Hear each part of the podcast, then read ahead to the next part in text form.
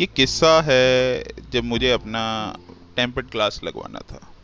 तो मैं अपने दोस्त के पास गया और मैंने अपने दोस्त से कहा कि मुझे टेम्पर्ड ग्लास लगवाना है। भाई, तेरे घर के आसपास कोई अच्छी दुकान है क्या?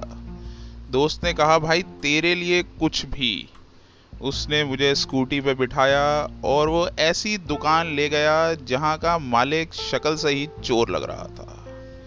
जब मैंने उस मालिक से पूछा कि मैंने कहा टेम्पर्ड ग्लास लगवाना है तो उसने मेरी तरफ़ एक शक्ल देखा और कहा, सौ रुपये का लगेगा।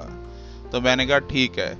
इतनी जल्दी मुझे आंसर देते देख उसने प्राइस सौ रुपये से बदल के दो सौ करके कहा कि, बढ़िया वाला तो दो सौ का है सर तो मैंने उसे कहा कि, नहीं भाई, मैं तो सौ का ही लगाऊँगा उसने कहा, सुबह सुबह कोई और आया था, सौ का उसे लगा दिया। तो असल बात ये थी कि मुझे तो चूना लगा दिया। तो फिर मैंने कहा कि यार देख, मैं बहुत सालों से टेम्पर्ड क्लास लगवाना चाहता हूँ, तू लगा दे। मैंने 200 का टेम्पर्ड क्लास लगवाया और मैं बहुत खुशी खुशी घर आया। अगले दिन मेरे इस दोस्त को भी ज़रूरत पड़ गई कि वो भी किसी फ़ोन पे टेम्पर्ड ग्लास लगवाए।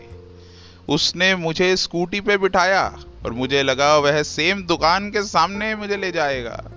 पर असल में मैं क्या देखता हूँ कि कोई उसका पहले से ही दोस्त एक रात पहले जन्म लेता है और अगले दिन अपनी दुकान खोल के बैठ जाता है मोबाइल की ही, जिसमें टेम्पर्ड ग्लास ही लग रहे हैं। मैं अंदर जाता हूँ उसके साथ और वो बोलता है, और भाई क्या हाल चाल टेम्पर्ड ग्लास लगवाना है। और वो टेम्पर्ड ग्लास के साथ एक केस भी ले लेता है जो पत्थर की तरह है। और इन सब के पैसे लगते हैं एक सौ साठ मन तो उसका करता है कि वो मोल भाव करे, पर फिर दोस्त की दुकान पे ये सब थोड़ी हो सकता है।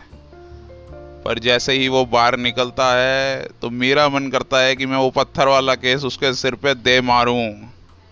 पर दोस्ती तो दोस्ती होती है, मैं जहर का घूट पी लेता हूँ और किसी भी अच्छे दोस्त की तरह बदला सात साल बाद लूँगा।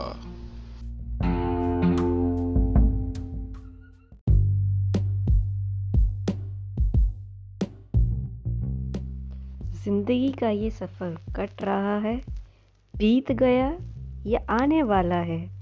ये आप पे निर्भर करता है मेरे दोस्तों कि आप ज़िंदगी को कैसे जीना चाहते हैं।